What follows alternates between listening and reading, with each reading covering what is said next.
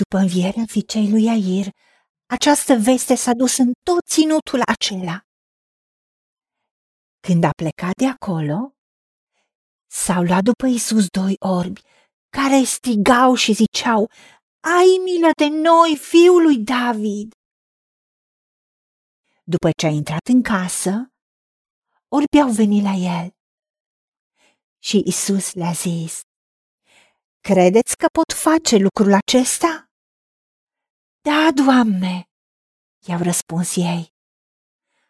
Atunci s-a atins de ochii lor și a zis, Facă vise după credința voastră. Și li s-au deschis ochii. Isus le-a poruncit cu tot din adinsul și le-a zis, Vedeți să nu știe nimeni. Și li s-au deschis ochii. Dar ei cum au ieșit, au răspândit vestea despre el în tot ținutul acela. Doamne, Tată, vedem cum credința vine în urma auzirii, auzirii cuvântului lui Hristos și în același timp cum oamenii sunt întăriți, văzând și auzind cum și alții au fost vindecați și alții au fost eliberați, cum fica lui Air a fost nu doar înviată, dar complet restaurată. Doamne, am văzut și am auzit atât de multe lucruri. Cuvântul Tău vorbește de atâtea promisiuni, atâtea lucruri pe care Isus le-a făcut când a fost pe pământ. Și Tu ai spus că Isus este același ieri, azi și în veci. Ajută-ne să credem, pentru că așa cum Isus a întrebat pe cei doi orbi, Credeți că pot face lucrul acesta? Da. Tu ai spus că cine se apropie de tine trebuie să creadă că tu ești, că tu ești cel care vindecă, tu ești cel care eliberiază, tu ești unicul și adevăratul Dumnezeu. Și tu răsplătești pe toți cei care te caută cu credința că tu ești, că tu poți și că tu vrei.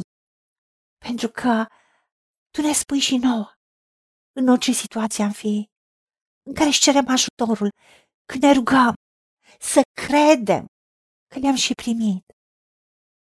Și le vom avea tot ce ți-am cerut în credință în numele Domnului Isus Hristos și tu ne spui să ni se facă după credința noastră.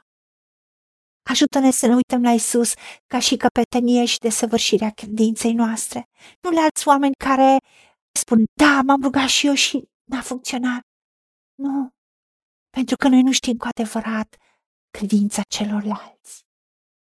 Dar noi ne putem întări și crește credința pe care o avem în tine prin a decide să credem cu toată inima că tu ești cel care ne vindecă, tu ești cel care ne eliberează, tu ești cel care ne binecuvintează.